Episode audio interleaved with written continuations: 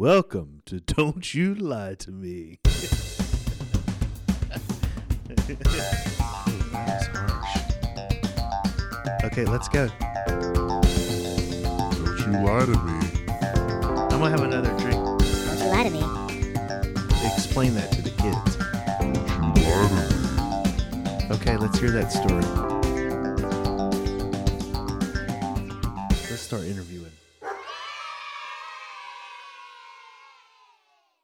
Hello, everybody. Welcome to another episode of Don't You Lie to Me. I'm your host, Jeff Bell, along with our producer, Warren Hicks. With this podcast, we're exploring the visual art scene in North Carolina by bringing you interviews with artists and arts professionals throughout the state.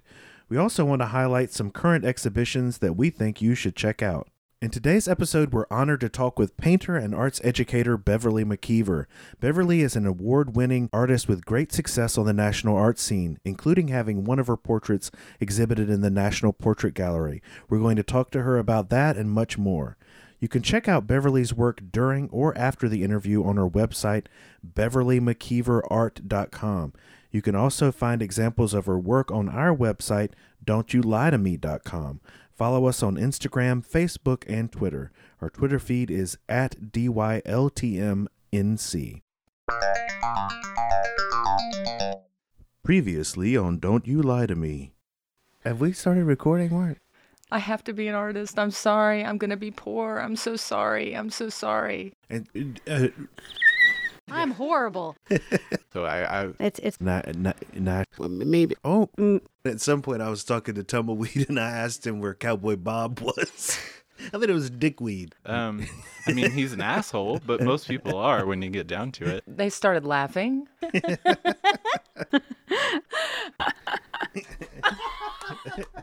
Am I getting paid for this? Uh, he's the something at the whereabouts. Uh no. No. No. Oh, you got your facts wrong. I think you made that up a little bit. Eventually, the hostages were on the moon. Wow. Sorry, let me back up. I was probably just going to start peeing my pants or something. Mm-hmm. All right. It is, but less less charming and more shit. Did you, were you, well, I was a country music singer and I was in a graffiti gang. That's when I started skateboarding. Hmm. the, the, I don't even know where, I don't know how to say it. Undui. Und, Undui. damn it, Warren. Into- oh, damn it, Warren. Yeah. All right, so today we're talking to Beverly McIver. We're going to run through a variety of things. Sometimes we do this in a in a chronological way and sometimes it's it's not. I want to start from right now and maybe jump all around. We know that you are in the middle of moving. You currently live in Durham, uh, I believe, and you're going to move to Greensboro to be with your father. What what has that transition been like? Nightmare. um, well, moving always sucks. I mean, it's a lot of work, and my um, my cousin Sharon, who um, was like a sister to me, she died this past summer, uh, about six months ago. Of uh, you know, she had diabetes, and I just thought, oh my God, you know, I wish that I had been able to spend more time with her. And even though I saw her on a regular basis, I was like, you know, I had just bought this grill and I was going to take it up there and, you know, barbecue with her and stuff like that. And I just didn't get the opportunity to do that. Um, my father is 90 years old, and my sister Renee lives there, and so does my sister Ronnie. Uh, and I was like, you know, family is really important, and I don't have a lot of family members. And, you know, I did not grow up with my father. Um, I found out who he was when I was 17 years old. And we didn't really have a relationship because my mother was sort of mad at him because she wasn't married to him and she wanted him to save her from a bad marriage. And if you met my father, you would know that he's just not capable of that. It, you know, I can't imagine him saving anyone really. So um, it was sort of a bad dream on my mother's part. But um, anyway, I didn't know him, and I just started getting to know him in the last, you know, five years.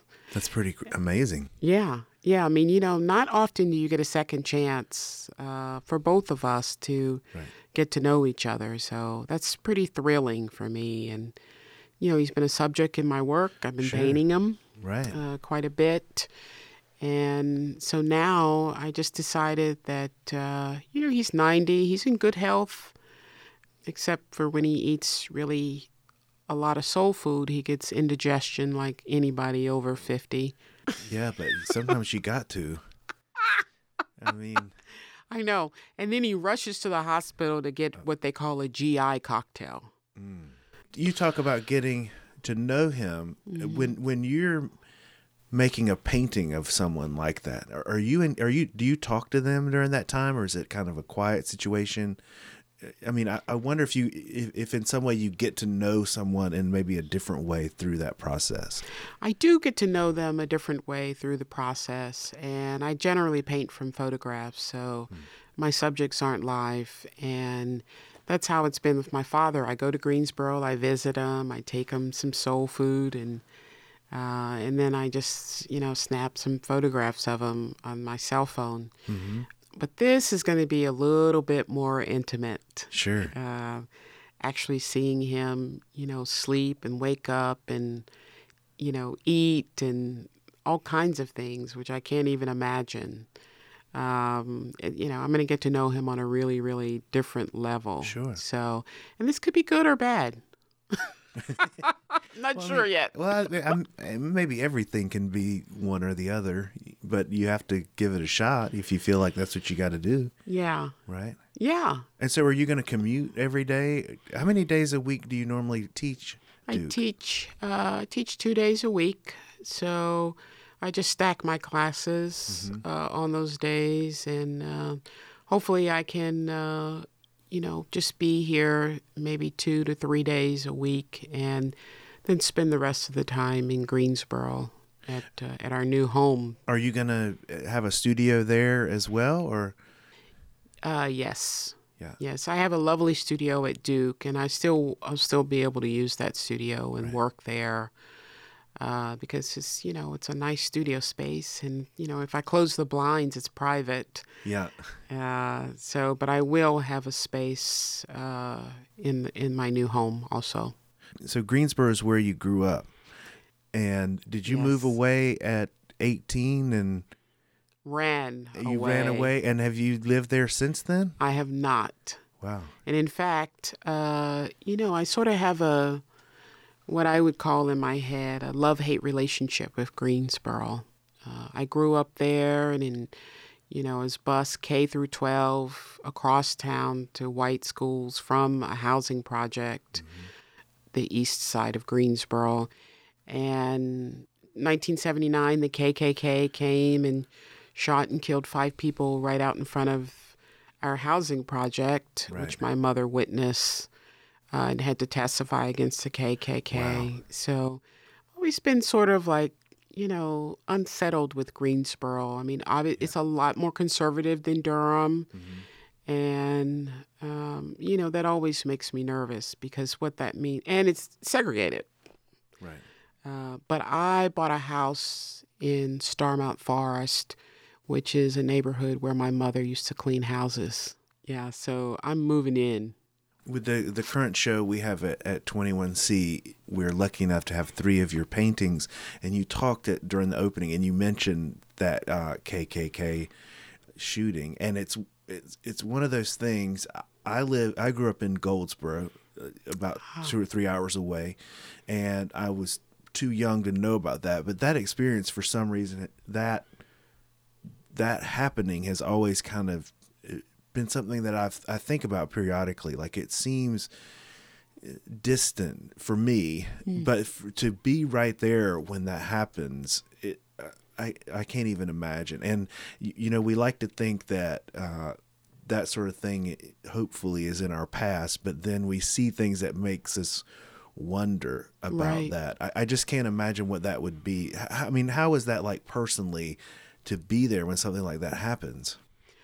Well, for one thing, I was I was actually working. Uh, I was 16 or 17 years old, and I was actually working at uh, McDonald's across town uh, close to the school where uh, Grimsley, close to Grimsley, where I went to high school.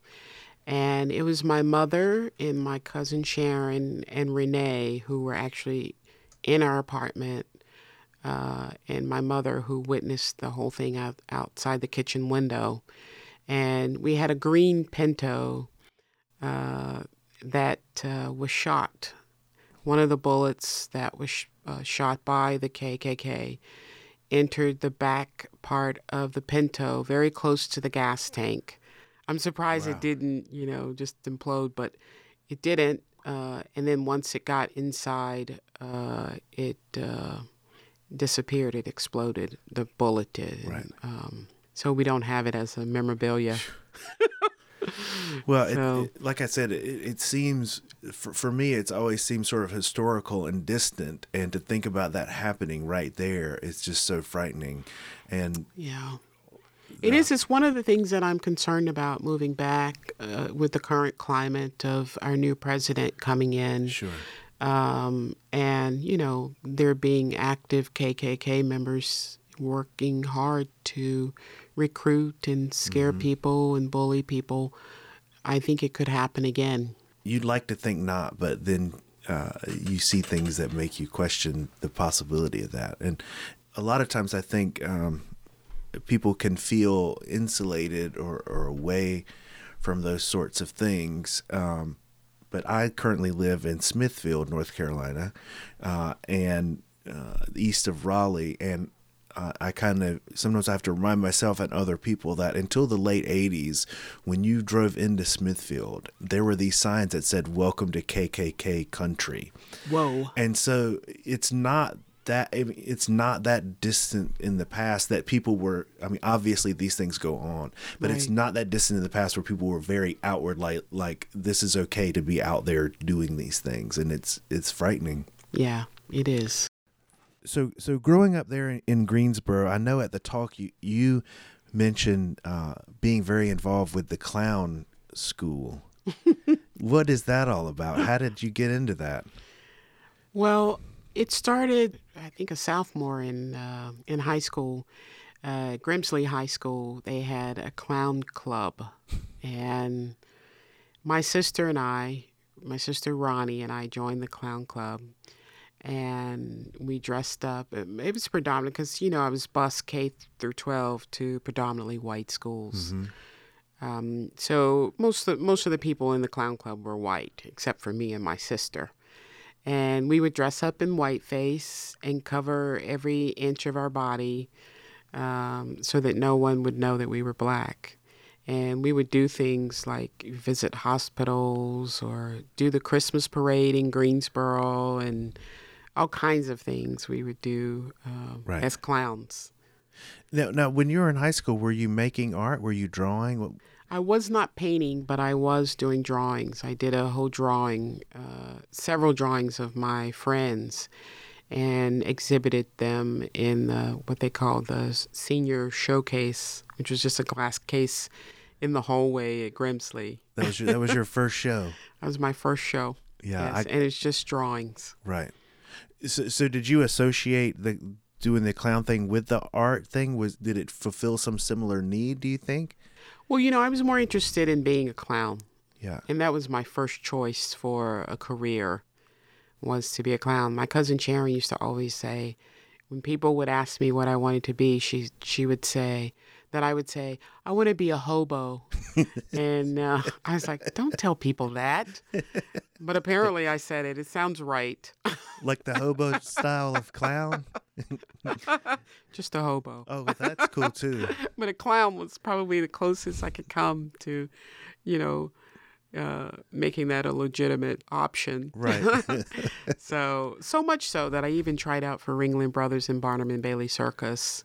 That's the big leagues. Yep, when they came to Greensboro, the Coliseum, I went out there and applied, and I just um, just didn't get accepted. Yeah.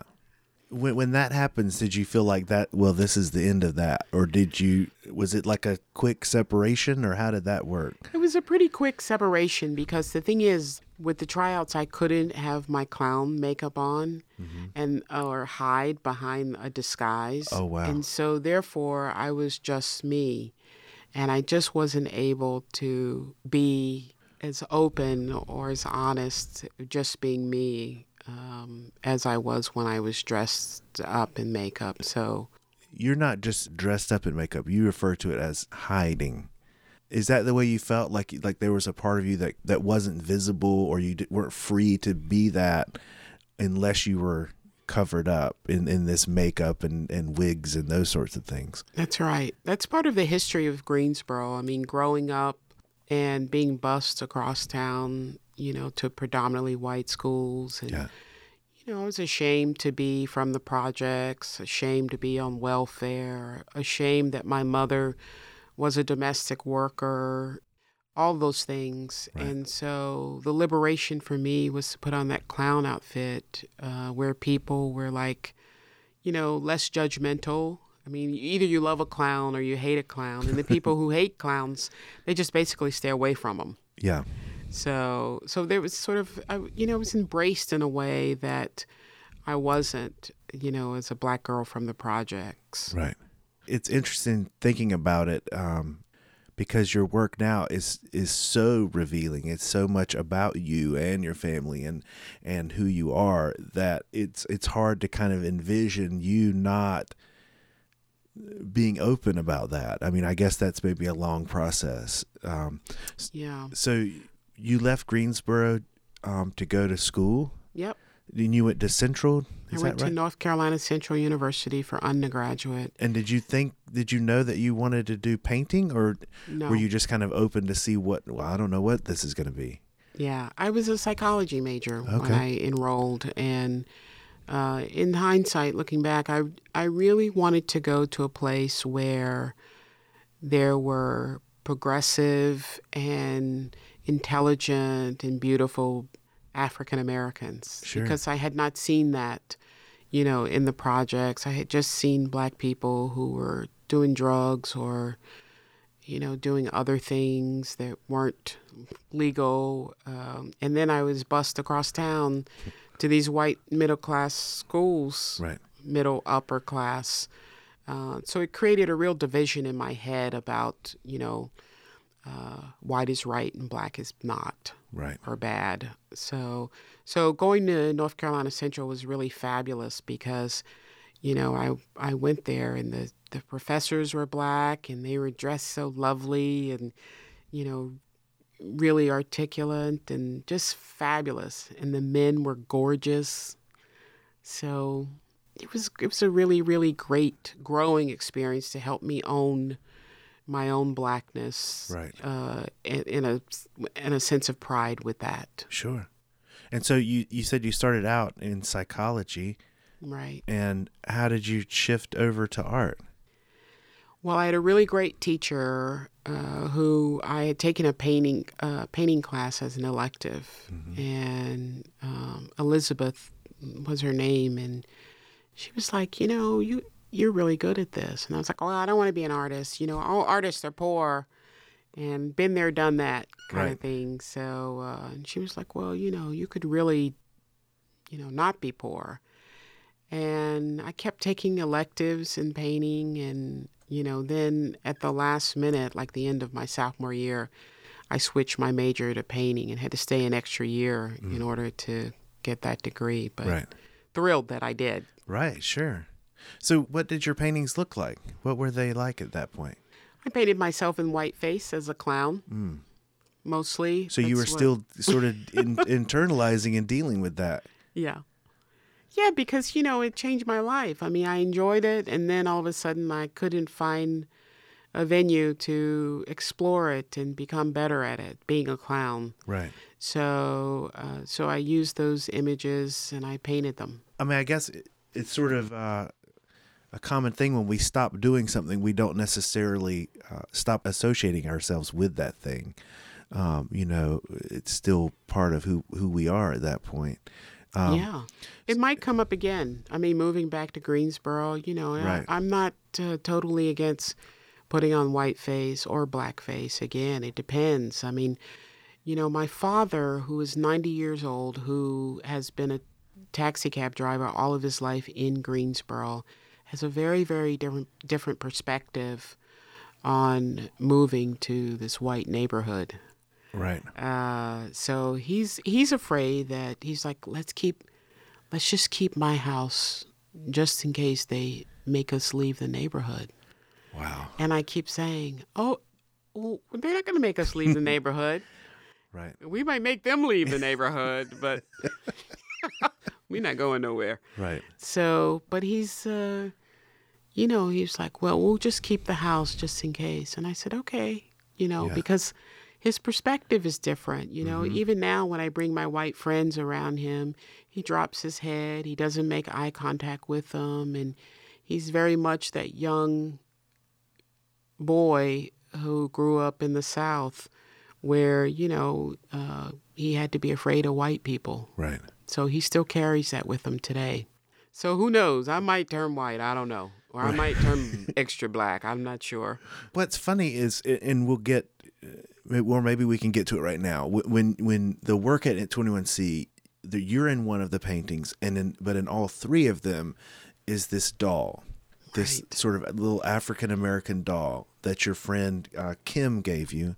Yes. And I, I have to say, the only reason we really invited you was hoping that Kim would come, but that didn't happen.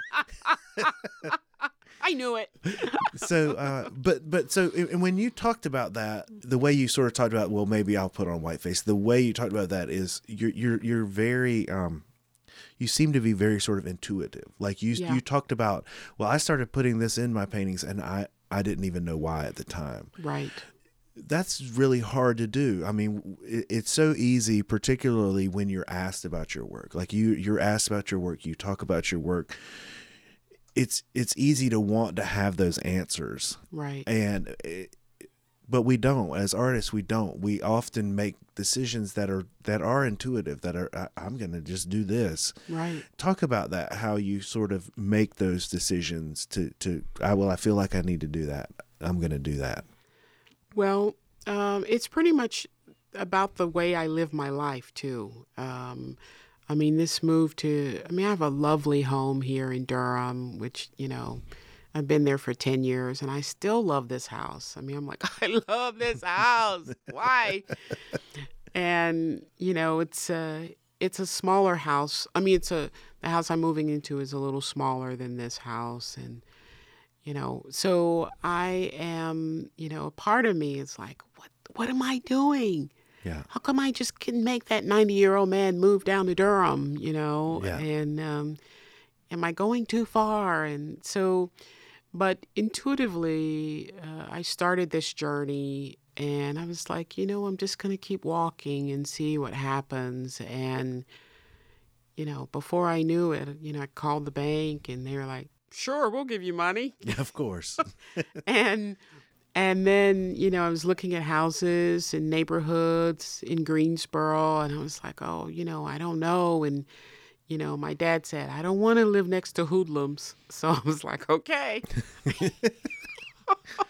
but he didn't really mean white people for Right. sure. Somewhere in the middle, which I don't even know what that is, uh, where that middle is, uh, especially in Greensboro. And I found this little bungalow house um, that just happened to be, you know, around the corner from Friendly Shopping Center, which I love because they have great shops there. they and- really do. yeah. So, you know, in great places to eat and it's convenient. And um, so I was like, oh my God, I really, I like this little house. Yeah. Uh, and before I saw it online, I, and my cousin said, we'll go over and look at it. And they went over and looked at it the next day and he said, this is your house. Wow. So I was like, well, okay. and I went to see it and I was like, it is my house. Right. Um, and then things just fell into place. Um, and, you know, a month later, I'm moving. Yeah. So my, my painting process is much like how I walk through this world, um, where I rely heavily on my intuition um, for guidance and, you know, to make the right decisions. Uh, when I'm in the studio painting, you know, I have a very loud voice that talks to me, and I have a dialogue with the painting that says, you know, I need you to paint this, you know, from the subject that I'm going to choose to paint all the way to the what colors I'm going to put down to oh make it thick here. I can hear my subjects breathing. Um, I mean that's how in tune I am to um, this process, this very what I would consider a very intimate process Sure. of working. So, and I just trust it. And every time I deviate from that, I fail. Right. So I just stop deviating. That's good. right. I mean that that's uh I think that's a, I think that's a thing that a lot of people deal with. You know, you you have this internal voice that you sometimes ignore. Uh, that over time you begin to realize, you know, that that voice might actually know what they're talking about. Right, right. It's smarter than I am, for Right. sure. Sure. And so uh when I think of your work, I think of um you know, I I, I think of paint. You know, I, I um I think of the material, the sort of um investing in that material, the way you move it around. Um did that sort of start from the first moment you picked up paint? Did you feel an association with the material or did that kind of change over time? Uh, it started from the very first time. One of the questions I always get as a professor is, I want to find my style. Where's my style? Like I want to, you know, my paint application. And I said, it's it's already there. You just do it. Yeah. Um, and students really want to know if they're going to be expressionist or, you know, smooth painters or whatever. And I say, you just do it. Um, and that's uh, the painting has always been creamy and rich. Um, you know, I talk to my students about it like icing on a cake, um, which I like that reference, the cake Yeah, I, I, I like or it ice too. cream. you know, so luscious that you can lick it. Right. Uh, and I it looks like those- that. I mean, it has that Yeah. that uh, feel to it. Thank you, Jeff. Not that I would touch the surface of one, but I I, I won't. know you have. I know probably you I, have. I like I like to touch the paintings. I can't help myself. so you, you've talked about um, you learning about your teacher sort of encouraging you, and obviously for quite a long time you've been a, a teacher yourself. What is that like? I mean, for me, I went to graduate school and I had I'd come from the world of being in museums, and I always sort of mm-hmm. envisioned that I would go back to that. I never. I think teaching is awesome, and, and the little bit I've been around it, I, I would I think I would enjoy it, but I never sort of went in that direction. But did you feel like that that's something you wanted to do once you got into this world of of making artwork, or uh, how did you transition into that? Well, y y for years, I, you know, like every artist, I wanted to just make my art and make enough money uh, to live off of. But we all know that specifically because I am, you know, high maintenance. I'm not interested in being poor or make trying to make ends meet. So I have to always have a day job because of that. Yeah, because of my lovely taste in everything. Uh, and I've been really fortunate uh, in terms of teaching. I've been teaching about maybe 25 years now. Uh, God, I'm getting old.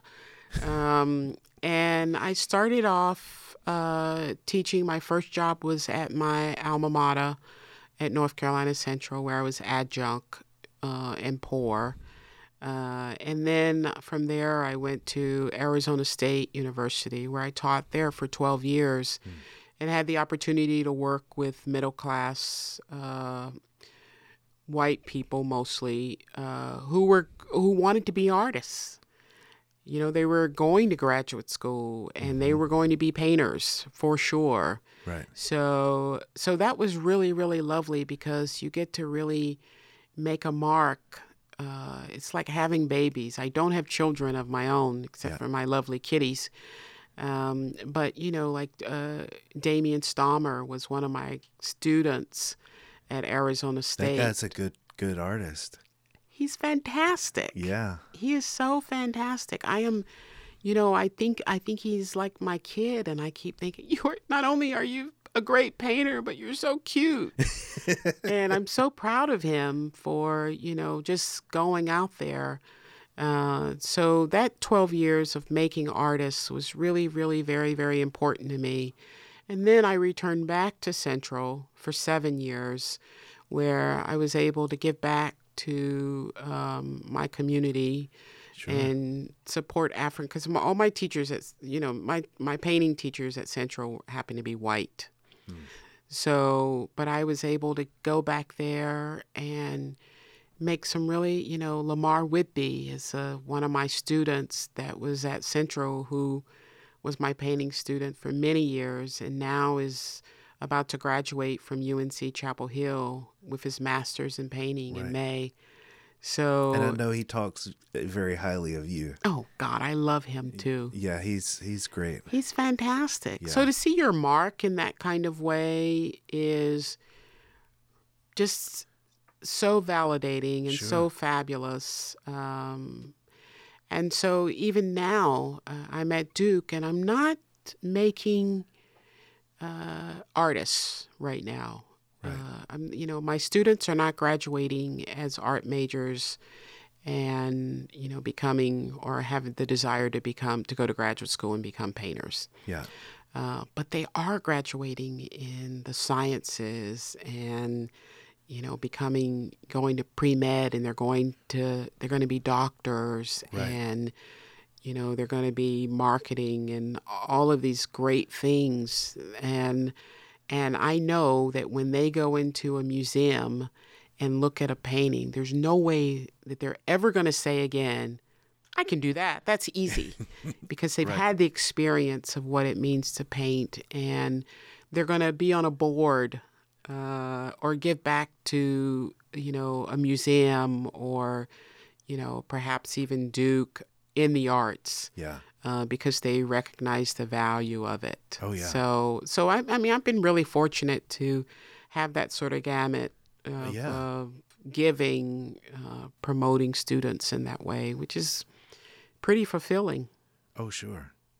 Yeah, when when I when I first got out of uh, undergrad, I worked at Duke at the museum, and I worked there for eight years. Ah. And we would have interns, and some of them would be art students, and I would say, hmm. "Wow, you're an art student," or "Is that your major?" And they would say, "No, but I, I really love it," and and I there is a real value in learning about these things and and seeing how they're done. I, I can think of as a student myself the first time I went to a museum and looked at artwork after I had started making artwork. You know, Yeah. you you have a different appreciation of well, this guy he, he's Right. doing some things that I wouldn't have really comprehended before. And to have those people out in the world, hopefully, you know, engaging and helping the arts is is pretty cool. Yes, yes, yes. I think it's going to be invaluable for sure.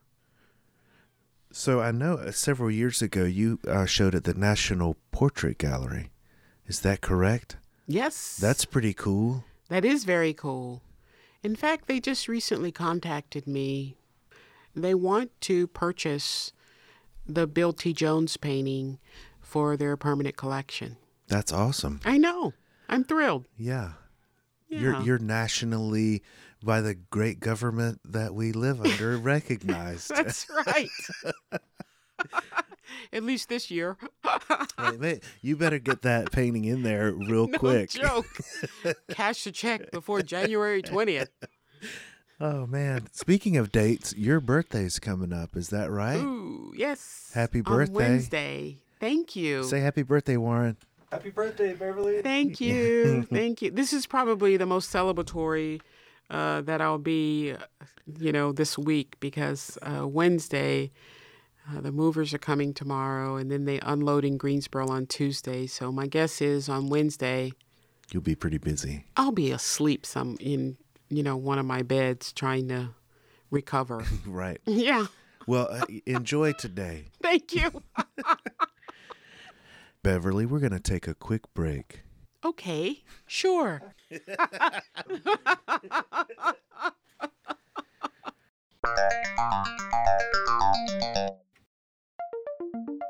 Are you tired of using those trendy dry erase boards? We thought so. Maybe it's time to reacquaint yourself with chalk. It's not just for outlining dead bodies anymore. You can write words or even sentences. You can draw pie charts or pie equations, even pie recipes. Oh, and you could take it a step further too. You can draw pictures of your freshly baked pies. Chalk. That's right, chalk. Ever try to draw on a sidewalk with a dry erase marker? It doesn't work. Hey, dry erase markers, it's chalk calling.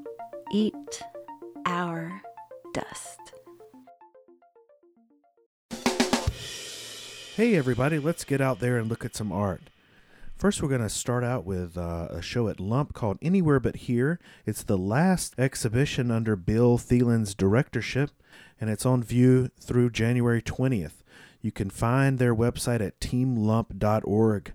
There's a lot of artists you may be familiar with, like Martha Clippinger, Carrie Alter, and Harrison Haynes. I have work in there done collaboratively alongside Megan Sullivan.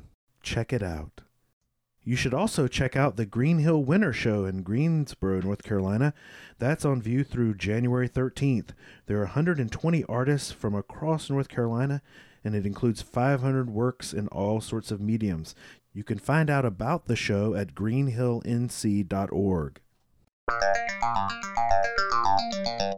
Welcome back. We continue now with Beverly McIver. So, uh, when I first got the job at 21C, they um, sent me to uh, Louisville to meet everyone and to go through storage and all these things. And the actual first thing I saw when I went into storage was a crate with the name Beverly McIver on it. And I was like, well, this makes me feel like I made the right decision. Wow. Uh, so that was, uh, that's just an aside, but it uh, Wow. was very cool.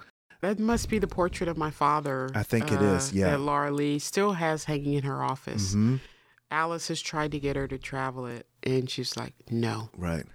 So The the ones that that are currently in the show at 21C, I think they were about to install them, and Alice begged. no, they did. They did. They were Oh. in. They were in Laura Lee's office. Oh, because wow. Laura Lee sent me a picture of them in the office. Oh wow! And so Alice uh, pried them away. I don't know how she did it. She's uh she's a smart one. She's a magic. Yeah. yeah. That 21C pajama party at in um, Art Basel was the bomb. Yeah, they. I don't get to go to things like that, You but don't? it seems fun from a distance. It was the bomb. You know, I went to look for pajamas. I was like, you know, wow. They got cute pajamas where you can be cute Yeah. or you can be hoe. There's no in between. Is that what you're saying? There's no. The only thing that's in between is like Ralph Lauren plaid. Hmm. Who wants to be there? Nah. I right? Yeah. I mean, cute or hoe is better than plaid. yes. So I was cute for just a half second. I tried on this cute thing. It was too hot. And then I was like, how often you get to go out in public and be a hoe? I do it every day. I know, not everyone. of That's true. so I was a hoe. It was fantastic. Yeah, I, it looked like uh, a fun time. The pictures oh I saw. god, it was so fabulous. the the first thing I thought when they announced that they're going to open one in Miami is like I can finally go to Art Basel, and then I thought that's probably the exact time I can't go down there because they're going to be packed full of people going to Art Basel. You gotta go. So I would like to go. I've never been before, but that's my my hope and Oh dream. Oh my god, you gotta go. Yeah. I know you've had a long connection with Craven Allen in Durham. I think it's awesome that you have these, uh, obviously, these big New York shows and other places, and then you also show in Durham, so we get to enjoy them here locally. Talk about that a little bit. Well, first of all, I, love John Blowdorn, um, the the the owner of uh, Craven Allen. I love Keith too, uh, but I have most of my contact with John, and he has always been such a huge supporter of my artwork. I can remember 30 years ago when I was selling my work for $500 and stuff and I needed to have things framed and I would go to the go to the frame shop and they would barter with me. So they have like, you know, little still lives and uh, a big tomato painting that I bartered with them when I was just starting out Yeah. uh, with painting. I always say to people, John is the only person that can I can hear him talking about my artwork, and he he makes me want to buy my own work. he makes me want to give him money for my paintings because he's so passionate about it, Yeah. and there's so much love and you know vision there that it ju- it's just incredible. So I'm very very fortunate uh, to have him in my life uh, and to have him love my work and show it and sell it and pay on time, That's a, those things are important. pay in advance. Yeah, Right. I mean he's fabulous. And and they're uh, beautiful framers. Uh, they do Absolutely. tremendous work. yeah, they frame all my paintings. So so recently you had a show shows almost sort of simultaneously in Durham and in New York. I guess one was first, Right. but they were from the same series. If I'm not mistaken, the series that uh, at 21C with the doll. You how do you think about that when you're making it? When you're working on that series, are you thinking about like, oh, this is going to go in Durham and this is going to go in New York, or are you just making the work and then figuring it out after? I'm just making the work. And really, I don't decide which goes in which shows. Uh, John and Betty uh, both decide. So, you know, John comes to the studio and, you know, what he might gravitate to and say, oh, that's beautiful, that's great, uh, might be a painting that I'm saying, what? Are you sure? I, I don't know. It doesn't look that good. And uh, so he decides what that show is going to look like. He curates that entire thing. And he did pretty well with selling several paintings uh, out of that show. So when uh, the show at Betty Cunningham, Betty Cunningham Gallery in New York happened uh, earlier this fall, I had to make new paintings. Right. You know, so I was hustling. This has been a really, really tough year of making a lot of work because generally those shows, like I bet, I think there were like 25 paintings at Craven Allen and there were about 30 That's at a Betty. lot. Yeah, yeah, and just not that much overlay, Right. you know. So, so it's been uh, it's been exhausting. So how do you sort of try to, to plan those out or schedule them? I guess part of it, of course, is when, when the gallery wants wants to do their things, but how do you keep from from getting overextended in that way? uh, I did not a good job of getting. I guess the point is happen. maybe you're not good at that. I failed at that this year. But I have a lovely assistant, Libby, who really helps me and keeps me on track and, yeah, you know, try not to overcommit and learn to say no, yeah, even if it's, you know, there are no bad opportunities right now. So right. it's challenging. But this, uh, right after Christmas, December 28th, I just received a residency at, uh, at Yaddo, uh, which is an artist colony in Saratoga Springs, New York. Yeah, And it'll be snowing there. I was going to drive and throw my stuff in the back of the car and drive up there. And then Libby was like, You don't even like to drive an hour away. That That's like 14 hours. Have you lost your mind? So, so now I bought a plane ticket and I'm going to ship my stuff and I'll be there uh, until school starts, like right around the 13th of Wow. uh, January. And I'm hoping that that'll be a great opportunity for me to replenish and, you know, refocus and figure out, uh, hear that inner voice. Do you have an idea of what that work is going to look like, or are you just going to go up there and see what happens? No expectations. I'm just going to go there and and see what happens. I might do nothing, which I, you know, have the right to do. I might recuperate. But uh, I'm hoping, you know, it's a new studio space. It's a live work space. It's about 900 square feet. That's and, awesome. um, yeah, so and you just walk over to the mansion to eat, and so they take care of you, and I'm really, really looking forward to being taken care of. Sure. So, like when when you have the the work, uh, two good sized shows going on f- pretty soon, are you a deadline driven person, or or are you able to just get up and and make work all the time, even without this sort of thing looming out there? How does that work? Well, I'm not deadline driven. That actually is makes me even. It's very counterproductive for me. I don't. I mean, it'll stop me and make me not Wow. work at all if I have a deadline. Yeah. So, but the the key for me is is that uh, I'm fortunate to always have ideas because I paint from my lived experiences, and I seem to have a You- you lot of lived living, right? experiences Yeah. um, sort of, you know, percolating in my brain. So the problem for me is, you know, my wanting to paint this instead of, you know, sticking to the script of painting something so that I can have a cohesive show, Right. you know, or painting something like I'm dying to paint, no pun intended, my cousin Sharon uh, in her last days uh, in the bed dying Wow. and her eventual death and her right before they sent her into the to be cremated. Uh, But nobody wants to nobody wants to buy those kind of paintings. So that might be something that I'll work on when I get to Yaddo, Right. you know. Yeah, I um I, I think I can never get myself motivated unless I have a deadline. But I know you have a very sort of um you keep a pretty strict schedule of like what you Yeah. do every day, which is fantastic. Um, Yeah.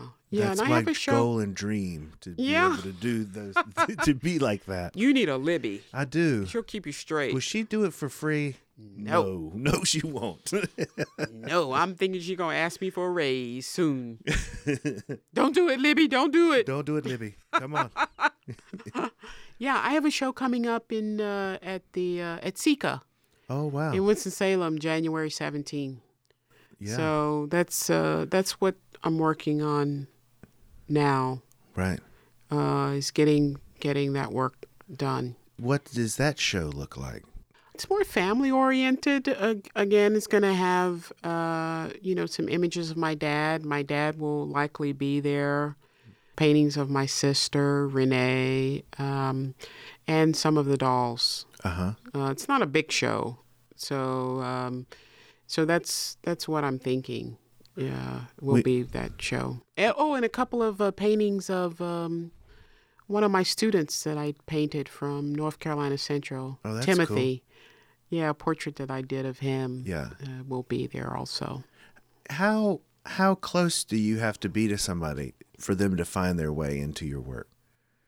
Well, you know, it's really not that you don't have to be close to me at all. So I could can can you make a painting of me, please? Sure. you know, I usually, uh, I mean, I've painted a student at Duke, Sylvia, because I just thought that she, if I meet somebody and they, and they seem to possess something that I identify as a part of me, Right. or a part of me that I would like to grow, um, then I will paint them. Yeah. Yeah. I mean, it's that easy. And so tell tell us the dates again of the SECCA show. It opens the uh, the reception is January seventeenth, uh, twenty seventeen, and I think it's up for a month through Very nice. February or something like that. And is this involving that uh, that Cora Fisher over there? That's correct. We're fans of Cora Fisher, Cora right, Fisher. Warren? She's doing cool things over there. She is. Yeah. She is. So yeah, she's she's in charge, and um, and it's um, it's going to be there. I think it's going to be lovely. Cool. We're gonna go see it. Can we can we bust up in there and be loud and annoying? Absolutely. All right. Are there other shows on the horizon, things coming up that we should know about?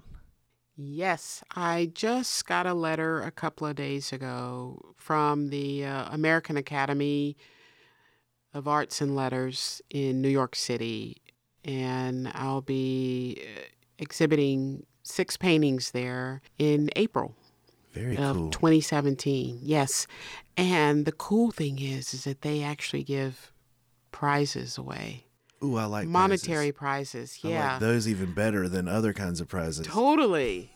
totally. So this is really cool. It's a lot of money, like 10 grand. Wow. I mean, and I'm going to be showing, it'll be a group show. So there's some people in there, uh, like Phong Bui, who uh, runs the Brooklyn Rail in New York City, and Yeah. some other great people. What's the sort of theme of the show? That's a good question. Uh, I'm not really sure. I this just happened a couple of days ago when I was in the process of. I'm still in the process of moving, and I sort of flipped through my mails, and there was this letter, and I just opened it up, and Yeah. you know, I ran down my heel, and I was Libby was helping me pack up stuff, and I was like, Libby, the art world hasn't forgotten me. I'm loved. I'm loved. I'm loved. And she was like, What's wrong? What's happening? And I was like, I'm gonna have a show in New York Very at the cool. American Academy of Arts and Letters. So, so yeah, I'm thrilled. Very, very cool. Well, thank you, Beverly. Thank you for joining us. We feel honored. Even Warren, who, as we've said many times, is, is often mean and cranky, is very thankful that you've joined us today. Is that true, Warren? From the bottom of my heart. From the bottom of his heart, I'm feeling it. I think it's true. I think it's true. Yeah, I'm feeling some love coming over here. Thank you, Jeff. Thank you. Here's a segment with Chris Vitiello. He's a local writer. Uh, he works at NC State in the library, and he also is uh, the Poetry Fox, which you may have seen out and about. Is there anything that people need to get out there and see? SECCA in uh, the Southeastern Center for Contemporary Art in uh, Winston-Salem is opening a show called Dispatches. And uh, actually, Stacy Kirby has work in that show, uh, along with a bunch of other people like Mel Chin, Chloe Bass, and George Scheer, uh, one of the founders of Elsewhere, George. Uh, have work in that show as well, as well as uh, the Electronic Disturbance Theater has work in that too. These are artists that are uh, contemporary artists, all responding to the news and contemporary events and uh, cur- current events and just sort of uh, contemporary political issues like ecology and the environment. Post 9 11 work, there's sort of uh, one of the thematic emphases is re- artists responding to 9 11 and the change in, in the fabric of life after 9 11. So uh, I think it'll be a really timely show. I mean, we've all been consuming coverage of just uh, migration and border issues, which is another thematic emphasis at, at this show at SECCA. Um, I, th- I think it's going to be a really wonderful way to kind of take our battered selves from the uh, election season into a space and really uh, see how contemporary artists have been uh, handling those those feelings that we've been handling ourselves. Very nice. Great. Thank you, Chris. Oh, sure. Warren and I have been really overwhelmed by the positive support we've received for this podcast. Please continue to listen. Also, like us on Facebook and subscribe on iTunes or SoundCloud. Give us some positive feedback if you'd like, that always helps. And tell your friends to listen as well. Don't You Lie to Me is funded in part by the Visual Art Exchange's Lighter Fluid Award. If you aren't familiar with those fine people, you should check out their website for more information about their exhibitions, artist benefits, and special programming. Their website is VARaleigh.org. we also want to thank, of course, Matt McMichaels for the use of his studio, Trusty Woods, his equipment, and his patience. The theme song was composed by our own Warren Hicks, and the logo design was by Artsy Martha. Thank you for listening, and please tell your friends to listen as well.